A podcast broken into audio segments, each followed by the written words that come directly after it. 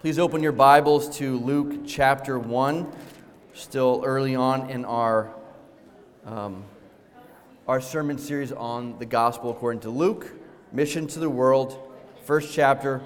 Um, if you don't have a Bible, we have Bibles in the back there by the sound booth. Um, to my left, to your, um, back there, so grab one of those and uh, open it up and follow along with us. And if you don't own a Bible, then as that you take that, um, we pray you would also take it home with you and uh, that you would uh, read it and learn from it and uh, return with us next week as well. So if you missed any of the past sermons, you can find them on our website. Again, we're just early on in, in the Gospel according to Luke, but you can still catch up and uh, hear all that's come before today. Luke um, chapter 1, um, verse 39 through 56. For sermons are online, kingschapel.net slash sermon. If you're new to King's Chapel, I should just let you know that we preach um, exposition, expositionally through the Bible. What that means is that we allow really the Bible to take center stage, uh, the authority over us um, as we worship on Sunday mornings.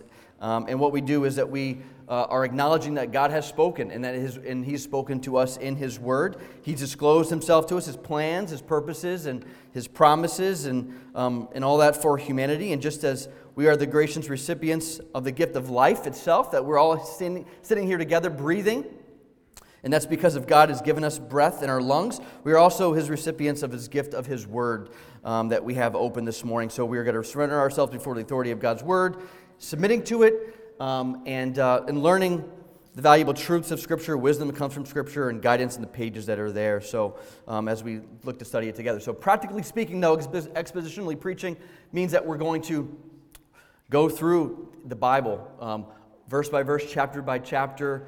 Um, and we're just going to take it nice and slow and savor it because we do recognize um, that we're going, as we draw the meaning out of the text, the text um, we're hearing from the Lord, and uh, then we're then uh, taking those truths and applying them to our lives, and that's how we grow as disciples of Jesus Christ. So our series through, through the gospel according to Luke is mission to the world, and over the last few weeks we've already seen that playing out. God's unfolding this global mission to seek and to save the lost and he's doing it in ways that were surprising to the original characters, um, uh, those that we're reading about, uh, as we see them respond in, histor- in history. Um, and hopefully, it should be surprising to us as well. It should be surprising to us that a holy, almighty God should choose to use us as instruments in his divine plans and purposes. And that's the main, the, the, the main, uh, the main theme of our text this morning is that the triune God blesses his humble servants by graciously including them as, particip- as participants in his redemptive plans, leading to their joy filled praise and worship. I'll say it again. The triune God blesses his humble servants by graciously including them as participants in his redemptive plans, leading to their joy filled praise and worship. The truth Uh, uh, as we're looking at this morning from our text, should simultaneously humble us that God would choose to use us, but also should excite us. Despite our weaknesses, God saves us, and then He commissions us to take part in His mission. And that was true in centuries past. That's true today, presently, and that's going to continue to, to be true into the future until He comes back for His bride. And that's all to the praise and exaltation the glory of Jesus Christ. Amen. So I'm going to do something um, unheard of this morning. I'm actually going to only have two points to my sermon. Um, you're going to have to help me in the back there, though, because I don't have any way of, of, of, of um, moving the slides. But if you do that for me, that would be great. But only two, but just so you're not disappointed, I'm going to have multiple points underneath each of those points. So sub points there, but only two main points. Um, the two points we're going to look at this morning are first that we're going to see Elizabeth's Annunciation, and then we're going to look at Mary's Magnificat. So the first one we're going to look at is Elizabeth's Annunciation, this, this praise that she gives by the Spirit's leading in verses 39 through 45. But, and as we look in there, before we actually get to the text um, this morning, what's referred to as the visitation, the time that Mary and Elizabeth are going to be meeting up. That's what um, theologians call this, this visitation. It's, we're going to take a, a, brief look back to six months prior. So if you're, if you're like, if you were watching a movie, this would be like that, that screen that comes up and says six months ahead, or six months before, I should say. This happened. It's going to come crash, flashing across the uh, the screen. A priest named Zechariah, right, is, is we, we read about, is visited by the angel Gabriel. And he's given this incredible message. His barren, postmenopausal wife, Elizabeth, is going to conceive a son. His name's going to be John, so they don't have to worry about picking a name out. You've been told this is his name, John. And he will be great before the Lord, as we see in verse 14. And he's going to be a prophet like Elijah, who will, by the power of the Holy Spirit, will turn many of the children of Israel to the Lord their God. And then not long after that, the same angel, Gabriel, is going to go and he visits Mary, this, this young, unwed virgin girl, and he announces that she's going to miraculously conceive in her virginity by the power of the Holy Spirit. And she's going to give birth, birth to a son named Jesus, who will be great and be called the Son of the Most High. And the Lord God will give to him the throne of his father David, and he will reign over the house of Jacob forever, and, his king, and of his kingdom there will be no end. Just put yourself in, in, her, in her spot, in her shoes as you're hearing that. So we see there are these two miraculous announcements and two miraculous pregnancies. And what's striking is not just the similarities, although they are striking in themselves, but just as striking as those similarities are the differences in each of those encounters that they have with the angel. We won't get into all of them this morning, but I just want to point out two of them. Probably the most two important differences between the two announcements to Zechariah and Mary are, first of all, the responses that, that to the angel's message by each of those people, by Zechariah and by Mary, and also the identities of these two sons. So Zechariah calls into question God's ability to perform his plan, right? A plan that would prepare the way of God's Messiah and answered his year long prayer for a child. And we see that because of his lack of faith, because he did not believe, God's going to strike him with silence. He's not going to be able to speak for the entire duration of Elizabeth's pregnancy. Maybe to her that's actually a blessing in disguise, right? That she doesn't have anybody talking to her, just she can tell him what to do and help her out in her pregnancy. But because of his lack of faith, he will be unable to experience the joy that comes, right, with, with sharing the message of not only his, his own personal blessing that God's blessed him with, with a son that he's been praying for for all this time, but also the imminent salvation to Israel that's coming with John, his son. Contrast that now with, with Mary's response. She's young, she's likely uh, an illiterate teenage girl, and she yet displays greater faith than the seasoned priest did. In humility, she surrenders herself to God's will, calling herself God's servant, and actually becomes a willing participant in God's glorious plan of redemption. Now, fast forward back to our text this morning, right? Mary's next course of action, as soon as she hears this, this proclamation from the, the angel Gabriel, immediately goes to see Elizabeth. So Zechariah's ability to speak is removed, and at the same time, conversely, Mary's excitement and joy in hearing this message rouses her to go and to speak. Right? She immediately makes these plans to go visit Elizabeth, and would have been for her a three or four, four day journey. So it's not just a, a small length of time. Not, she can just go right down the road. It's an 80 to 100 mile trip. And it, but it, it, it might have been hasty, but it was not impulsive because Mary would have had to right gather all the supplies that she needed to prepare for this journey that would, and, and go and stay with Elizabeth for as we see for three months. But why did Mary go and visit Elizabeth? That's that's the question, right? Well, I think what we can see from the, scripture is that she wanted to celebrate and to share the good news that she had received. She wanted to celebrate and join in Elizabeth's excitement and, and her joy that this once barren woman is now pregnant and is going to be with child. And she also is going to share in the news that she also was miraculously pres- uh, pregnant as well. And, and, think about the excitement that she must have been uh, going through and experiencing as she's traveling to go to Judah. And may I say, there's, this, there's definitely this, a special joy, right? That's experienced when, when, when uh, two pregnant women get together, two pregnant mothers get together, and they, and they share that experience together. Am I right, ladies? That there's, there's a special joy that, that accompanies that, that meeting and that gathering together. But their personal joy here is also connected with the joy that's going to be experienced by the nation, the entire nation of Israel. God's people had for centuries been waiting for this moment. They were anticipating a time when God would powerfully act on their behalf as he had done throughout their history, saving them from oppression, saving them from um, captivity. But this time, God's going to fulfill his promise by sending a Messiah, anointed one who would appear and would finally save them from all their enemies for all times.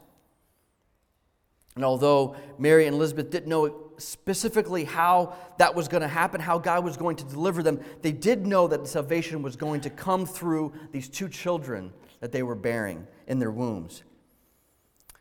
And they understood that they were blessed. They were, they were blessed to be the players in God's mighty and merciful redemption that He was playing out in history. But before Mary could even share the news, right, before she could say anything to Elizabeth, while she's still in the middle of her greeting by saying, Hello, I'm here, announcing that she's arrived from her journey, there's this immediate, this immediate response from the preborn John, who it says leaps in Elizabeth's womb. And Luke doesn't leave us wondering why he included that piece of information in his account here.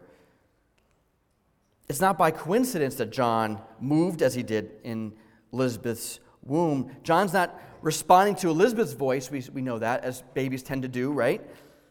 She's, she's, he, he's not responding to her prodding or, or touching her, her belly. Or it's not because that Elizabeth just ate breakfast and now the baby's got a surge of energy, he's moving around. Luke wants us to understand the significance of the fact that this preborn baby leaps in Elizabeth's womb because he's joyful, in joy.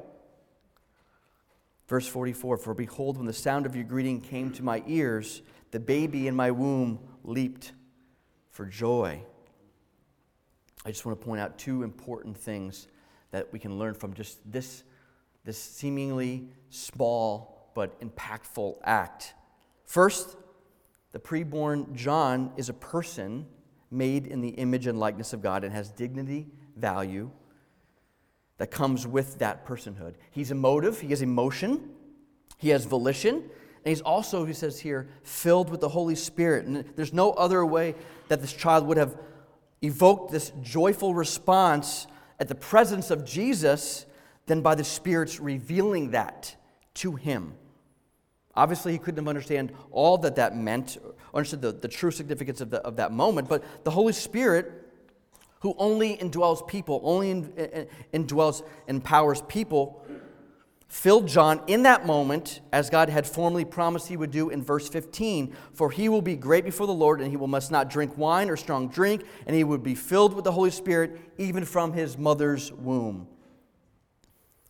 Human life is a blessing, even when it comes at an inconvenient time or when it's unwanted, right? Unborn children at their most vulnerable and fragile state of development deserve to be treated with respect, to be protected, to be cared for, and to be loved. And as Christians, we're responsible, right? We're responsible for declaring that truth into the culture of death that's around us, welcoming children into the shelter of loving homes, assisting often confused, maybe, and, and, and frightened mothers and, and young parents.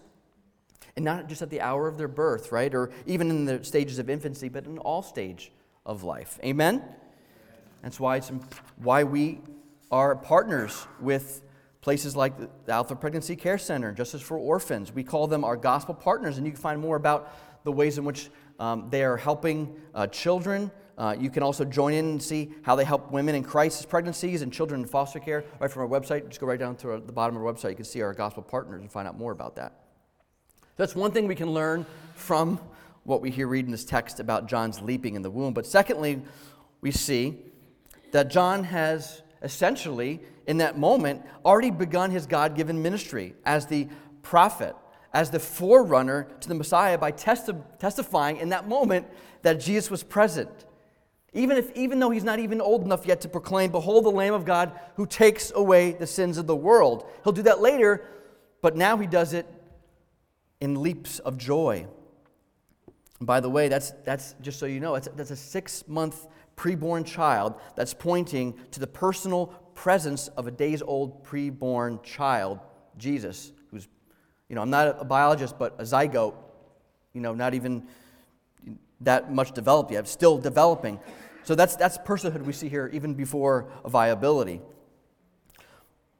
But why do I say that John's begun his first work of ministry? It's because John's joyful, this, this joyful prenatal dance that's, that's going on is accompanied by the Spirit's illuminating work. It, it clues Elizabeth into what's happening, right? And she's compelled herself by the Spirit as well, not simply to speak, but to then exclaim, to proclaim with a loud voice God's blessing to Mary. She does this by first announcing that Mary is blessed because God has set his special favor on her to be the mother of the Messiah. In this sense, Elizabeth is not, not bestowing a blessing on Mary in, in, itself as though she can give that, but rather what she's doing here is she's affirming that God has already blessed Mary, that he is the one that's bestowing the blessing. He's bestowed his special favor. And that's what blessing means. It's the special favor of God.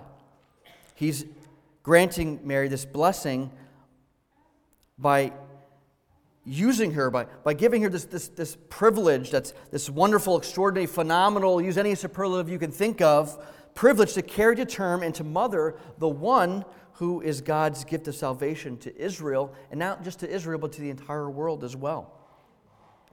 Look at verses 41 and 42. And when Elizabeth heard the greeting of Mary, the baby leaped in her womb, and Elizabeth was filled with the Holy Spirit, and she exclaimed with a loud cry, Blessed are you among women, and blessed is the fruit of your womb. Elizabeth praises Mary not because she'd learned, uh, she herself had earned some superiority some status of that was greater at a greater level, greater degree, but because God had set his gracious favor on her.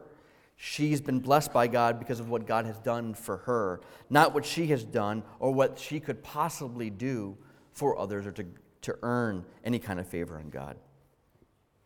Remember what I said earlier? Remember that there are two main differences between those two accounts that we saw with, with Gabriel uh, announcing to Zechariah and Mary about these miraculous births. Well, one we saw was the, the response to that message, but then here now we're seeing underscored that the other is the identity of these two children. John would grow up to be the man that God had sovereignly chosen him to be, right? The forerunner of the Messiah. A, a great man, and in Jesus' own words, the greatest of the prophets. But the child in Mary's womb was greater than John. He's not just John's Lord, though. Elizabeth here recognizes that Mary's son is also her Lord. Right? She's acknowledging the superiority of the child in Mary's womb. And although she's older than, than Mary, she's the older, she's, just, she's blessing and, and praising this much younger Mary because of the child that she is bearing.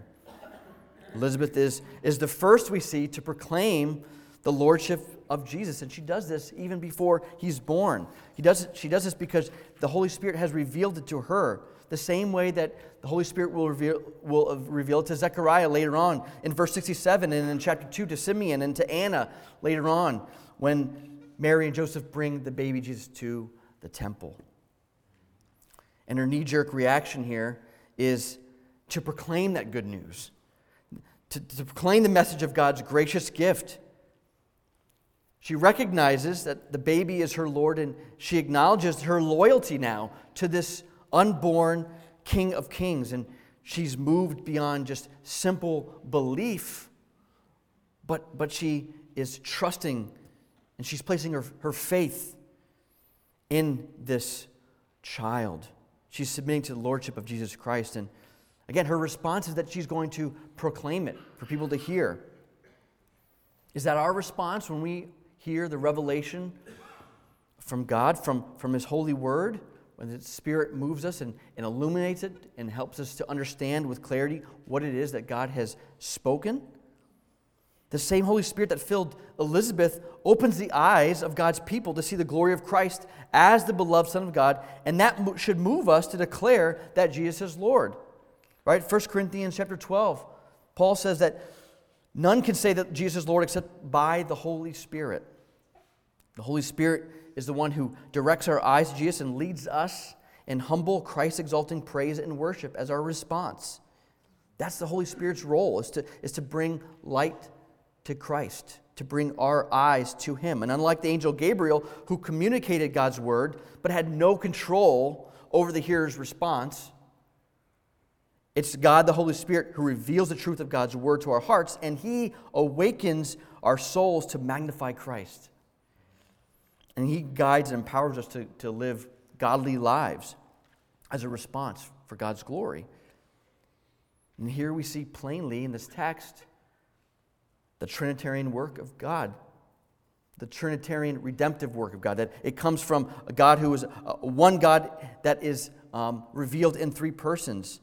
Salvation is first like initiated by God the Father, who sends Jesus Christ, the Son, to deliver us from sin. And then God the Son, Jesus, procures our salvation by bearing our sin on the cross and then also rising from the dead. And it's God the Holy Spirit who then applies Christ's atoning work into our hearts, regenerating our hearts, bringing them uh, to saving faith at the preaching of the gospel. So we hear, see here, and throughout all of Luke, and we see it through all of Scripture, the gospel is a Trinitarian act of God. In the middle of this praise, Elizabeth says, And why is it granted to me that the mother of my Lord should come to me? If you're a believer, doesn't that, doesn't that question also resonate with you? Everyone who's experienced the spiritual birth, when the Holy Spirit has awakened us to the wonderful reality that Jesus is the Lord, that Jesus is Christ, He is our deliverer, will ask at some point, why me? Right? Why is this incredible blessing granted to me to know God, to be known by God? as Galatians chapter 4 says. And the answer is always the same when we look for an answer it's all of grace. It's by grace we are, are saved.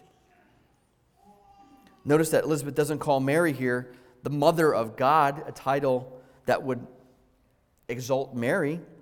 That's never a title that's ever given to her in Scripture, but was contrived by the, the Roman Catholic Church. And here we see that Elizabeth's focus is not on the lordship is, is on the, I'm sorry, it's not on exalting Mary, but it's on the lordship of Jesus Christ and his exaltation. The second reason that Elizabeth calls Mary blessed is because of her faith. Verse 45 And blessed is she who believed that there would be a fulfillment of what was spoken to her from the Lord. Mary believed that God had told her what God had told her, and she humbly submitted to his sovereign plan even before she saw it being fulfilled.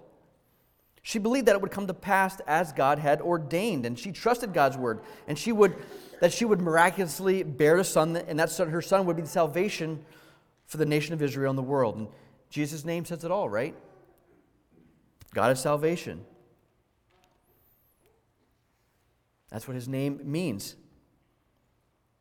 And again, Elizabeth's words can be attributed to all who trust in God's word. We have the advantage of looking back at the many ways, right, that God has fulfilled his salvific plans and promises. And we see it climax with the incarnation when, when Jesus comes um, in flesh, as he comes down from glory, from his throne in heaven, to put on flesh to be, become the unique God man. And our faith is in Jesus, who accomplished everything that was needed for salvation. But like Mary and Elizabeth, we await also the final consummation of Christ's work at his second advent. Right? In the midst of our waiting, we are called to imitate the faith of these two women here. Both mothers played this essential role in God's plan of salvation for Israel and for the world, but the mission didn't end with them.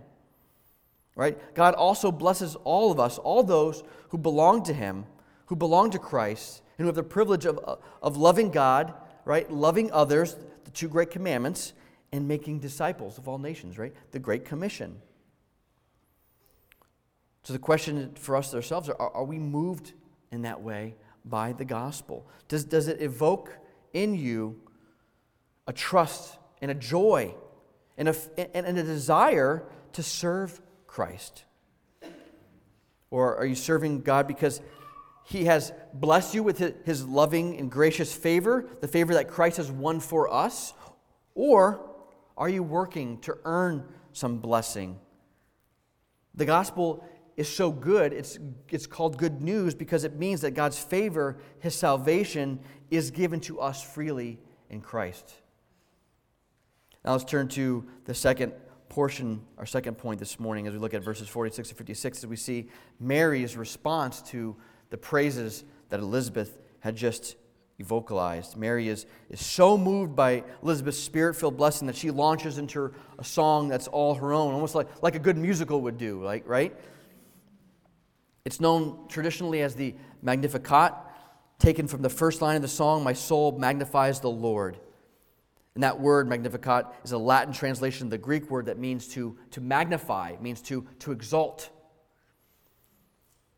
And we don't know if this was an immediate, like spontaneous song that came out of, out of Mary, or if it, she wrote this um, during her three month stay with Elizabeth. But we do know that Mary is the author because Luke says she's the author, and that Mary is wrote this, this hymn, as it were, as a thanksgiving to God. And it's, astonishing, right? When you look at it, it's astonishing. If you remember that she was a teenage girl and she wrote this. And although she was as young as she was, it, it's abundantly clear that she had a firm grasp of Scripture. Right? She evidently knew and she understood God's word, believed it, and she had hid it in her heart. And here now we see she celebrates it. She celebrates God's holy and extraordinary character through this hymn of praise. You see, if you were to compare this with, with Hannah's song in 1 Samuel chapter 2, verses 1 through 10, there's, there's a, a, really close similarity, but also not only with that, but with other psalms we see throughout Scripture in the Old Testament Scripture that she knew very well. And it teaches us that, that praise is born out of God's blessing. It comes as a response to what God has already shown to us and, and bestowed upon his people. And there are three different ways, three different parts here we see of Mary's response in her song. We see that there's a personal aspect of the praise, a generational or timeless praise that she, um, that she gives, and there's this national praise. Mary first begins by just calling attention to God who, who blessed her, and this entire song, we see, is saturated with God glorifying lyrics. It's, this is worship, is what it is. And in the heart of those who are blessed by God, worship is the inevitable outcome. It inevitably follows God's blessing. Like, like Mary, genuine praise is going to rise from deep within us, from within the recesses, recesses of our souls and in our spirit and from our hearts. When a sinner has been saved by grace, that's, that's the response. And that true, that worship, that genuine worship that does come to the surface and bubbles up and out of us can't be, can't be squashed. As the, the hymn Come, thou fount, says, Come, thou fount of every blessing, tune my heart to sing thy grace. Streams of mercy never ceasing, call for songs of loudest praise. All right, worship combines this exalting of God, whether it's vocally or in, in God fearing behavior or acts. So it combines that exaltation of God and rejoicing in God. The two are are woven together, they're, they're interconnected, magnifying God and rejoicing in Him. Right? Our, and when we do that, our, our senses, our thoughts, our emotions, they're all players in, in, this, in this endeavor, right, to, to worship God faithfully. They all contribute. They're all players in our praise. And the problem is that sometimes they, right, they get out of joint, right? When one of these different aspects is out of joint, we, we, we then rely on those others to then bolster our worship. Where the others lack, the others come in to help out because we still struggle with sin. We, we're never going to fire always on, on all cylinders. And that's why we often talked here about preaching the gospel to ourselves. When, when our emotions fail us, and they do often, mine do, when they fail us we, and we endeavor to worship God and rejoice in Him, then we have to, right, think on the gospel. We have to ruminate on the gospel, the good news of that the tomb is empty, that Jesus has forgiven our sins, that we are secure in God's never ending love for us, that we are God's adopted children. And we are the ones who are awaiting our eternal home in heaven with Him, where, as Psalm chapter 16 says, that in His presence is fullness of joy, and at His right hand are pleasures forevermore. But you know what also helps us when we desperately need some gospel centered clarity and encouragement? It comes from community comes with fellowship within the community of faith. Elizabeth's spirit filled praise ignited this worship within Mary's heart that she then expressed in song. And family, we need each other. Am I right? We need each other. Our culture often stresses and, and celebrates self independence without realizing that we are actually made as interdependent creatures. 1 Corinthians chapter 12, Paul talks about um, describes the church using the metaphor of a body, a body that's made up with many different parts. Each of us are different parts of one body a hand, a foot, an ear, an eye. And it functions best when all of these are, are working cooperatively together and are healthy. The Apostle Paul writes if, if one member suffers, all suffer together. If one member is honored, all rejoice together. Now you are, now you are the body of Christ, an individual individually members of it. All of us, individually and collectively, find our utmost satisfaction and joy when we are living according to the intended purpose that God has made us for, the way that He's designed us to be. That is by worshiping our mighty and merciful God. And when we struggle, we can recall the gospel and we can also seek the help of our brothers and sisters to reignite the passion within us.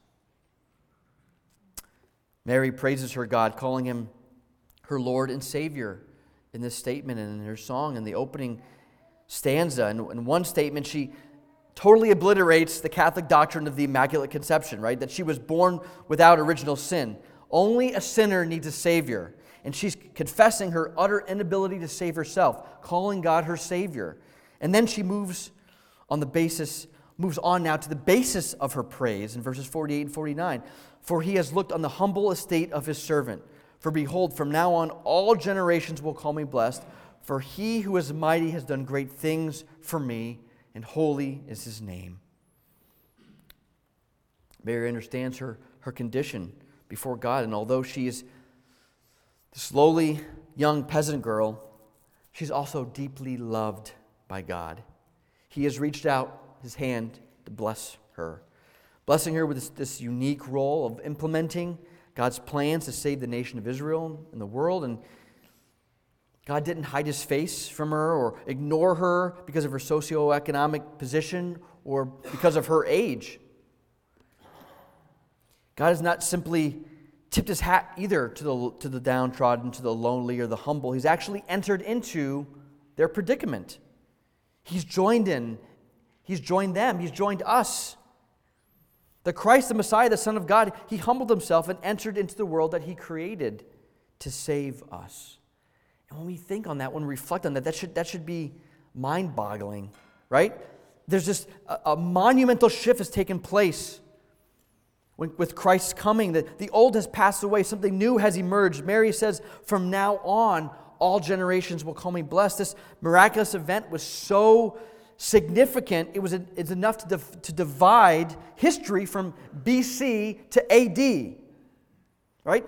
In Simeon's words that were spoken in, in Luke chapter 2, we'll see uh, coming up that the child within Mary's womb will be the salvation God prepared in the presence of all peoples, a light for revelation to the Gentiles and for the glory of Israel.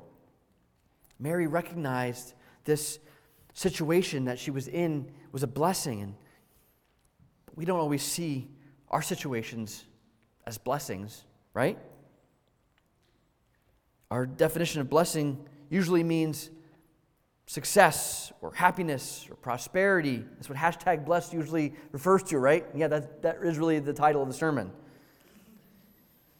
And yes, those, those things can and are divine blessings that they come from God themselves, but blessing doesn't always look that way, if we're honest, right? Mary praised God for selecting her as this significant player in his redemptive plans, but that didn't mean it was going to be easy. Pregnancy and raising children, yeah, not that all that easy or comfortable or convenient, right? It's difficult, it's painful, it's challenging, and it requires self sacrificial love. That's not the default mode of our hearts, right? But Mary would soon be told herself, she would, let her, she would be, be privy to this, that there was as much joy as there was in this experience, that the sword would pierce through her own soul as well. She would experience pain and suffering as the mother of the Messiah, not just joy at all times, not just happiness. When we're faithful to God's calling in our lives, that's when we're blessed, even when it's difficult even when it's arduous or hard, or we feel exhausted or thankless. The trick is not to give up, to keep going, to keep relying on the Spirit's power, even in the mundane tasks of life, in your home, in, your, in our jobs, our careers, and even in our, our recreation, even in our, even in our artistic expression and our rest. Your fuel is not the recognition of others. Our fuel is not the recognition that we get from other people, accolades, but it's the satisfaction of knowing that we are right where God wants us to be and that He loves us, He cherishes us, He provides for us all that we need. And one day we will see Him with our own eyes, right? The one who's blessed us by dying in our place. And we'll hear the sobering words for all those who have been blessed by Him well done, good and faithful servant. And remember that the most favored one that ever lived, the beloved Son of God, suffered immensely, as no human being had ever suffered as he hung on the cross, bearing the weight of our sin, shouldering the wrath of a holy God that should have come down on us. And he did that so that you could be freed so I could be freed, so we could be freed from the torment of eternal judgment in hell. A holy God, one that's morally pure, unstained by sin, and also separate, greater than, sovereign control of his creation.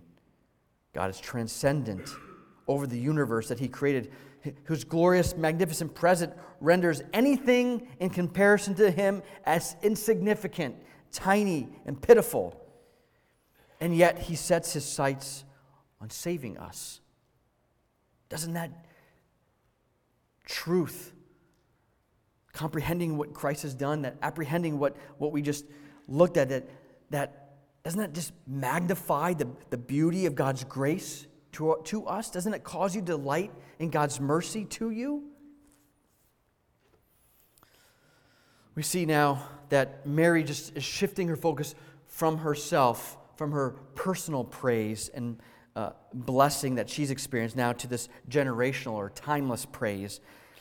She's praising God that this mercy extends far beyond herself. She's not the only one touched by God's mercy.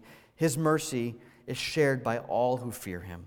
Not a frightening fear of God, but one of deep, deep reverence and awe and humble submission to him.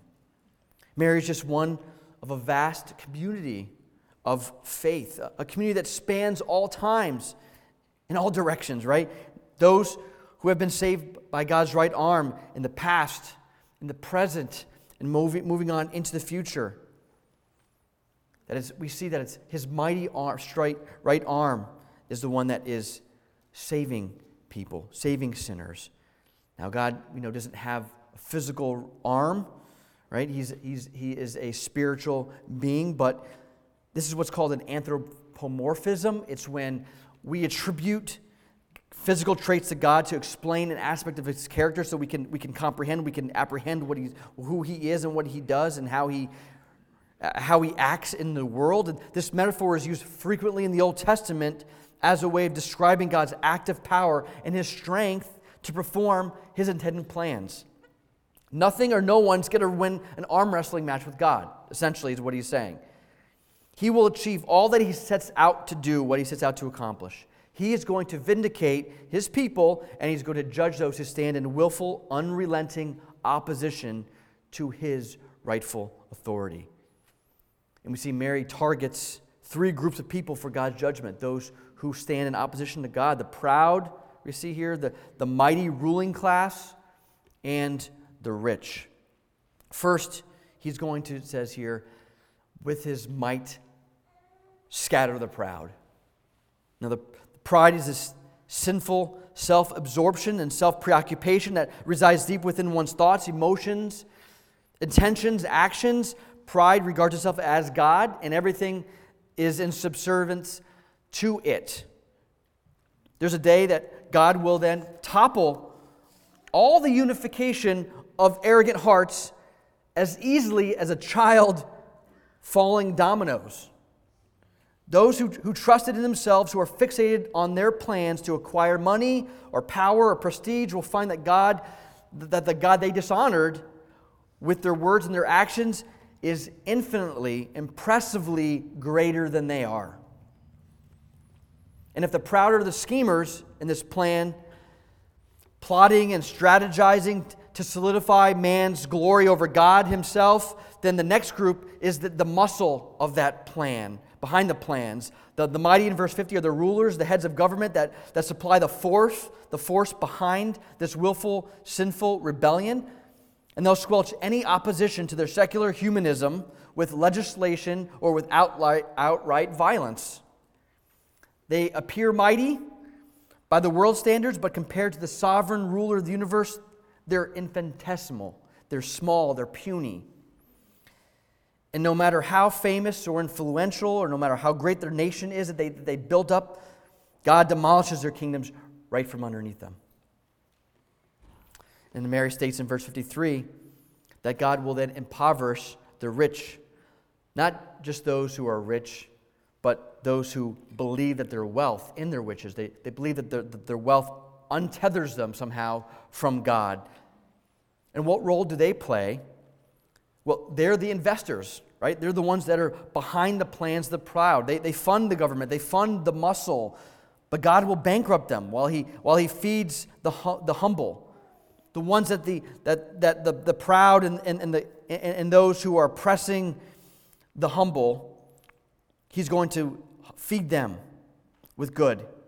The ones who had a corner market on the, on the culture and on the political and governmental landscape will all be leveled.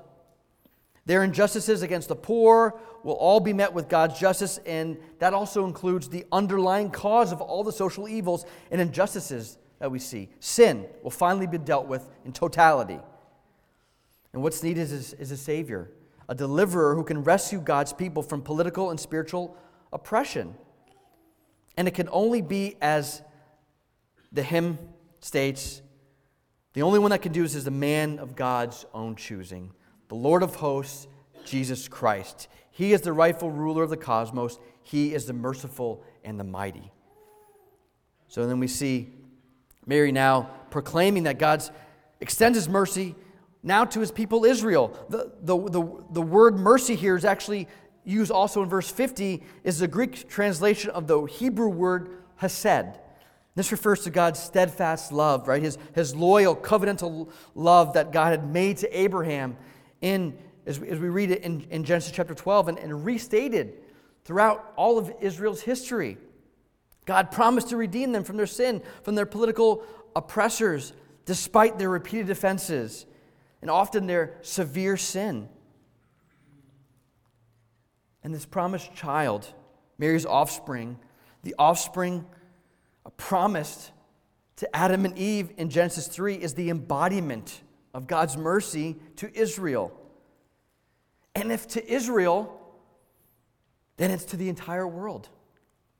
As God had said to Abraham, and I will make of you a great nation. I will bless you and make your name great so that you are a a blessing. I will bless those who bless you, and him who dishonors you, I will curse. And in you, all the families of the earth will be blessed. Praise God. Amen. With the arrival of Jesus Christ, God's plan of redemption reaches its fulfillment. Right? He's made good with his promise. It's as good as done. And that's why Mary uses the past tense, interestingly, in verses 51 through 55 in her psalm. Mary is communicating by, by doing that, she's, she's cluing us in that God's ability and power to fulfill his redemptive plans to save his people is sure. His plans are so dependable that they can be viewed as already having been taken place. The coming of God's Messiah is a proclamation of victory over God's enemies and the deliverance of God's people. And for Mary, although Jesus was unborn and was still in her womb, his saving work is so certain to her that it can be regarded as a present reality. That's the extent of Mary's faith. And for all of those who are like her, when we recognize, we realize, we proclaim to ourselves, to one another, that nothing can thwart or reverse God's plans when He has set them in motion. Nothing can stop them. The incarnation, that's when Jesus came in the flesh, we'll get, we'll get to shortly, as we, not only in the text here, but as we move into Advent season shortly. The incarnation was, was a death sentence to death itself right? It was a lethal injection into Satan's arm. It was the liberation of those who were in bondage to sin. It's as good as done. It's as good as done. Question is, do we believe that? Do we believe that? Let's pray. Father, thank you for this wonderful gift you've given us, this text. We thank you for we thank you for Mary and Elizabeth and the faith that they um, projected with their lives and with their words. But we ultimately recognize that um, they were blessed because of what you have done. And their faith is, it has been given to them, granted them as a gift, and it's the same gift that you give us by the power of your Spirit. So, Lord, we, we just want to thank you for this morning. We pray that you would work in our hearts and, uh, and that you would challenge us from this text in the ways that we need challenging and soften our hearts where they need to be softened. And I pray that those here who have um, are, are maybe realizing for the first time their predicament, their need for a Savior, would humble themselves before you, repent of sins, trust in Jesus Christ, your Son, and that they would um, find the remarkable experience of knowing you and being known by you. Father, once again, thank you. We thank you, Jesus, for what you've done. We thank you, Spirit, for applying the work and empowering us. I pray that we would um, lean on you when, when we don't understand, and that we would um, trust in you when, uh, um, and, and help one another and encourage one another when we need it most. And uh, it's in Jesus' name we pray. All these things. And for his glory, amen.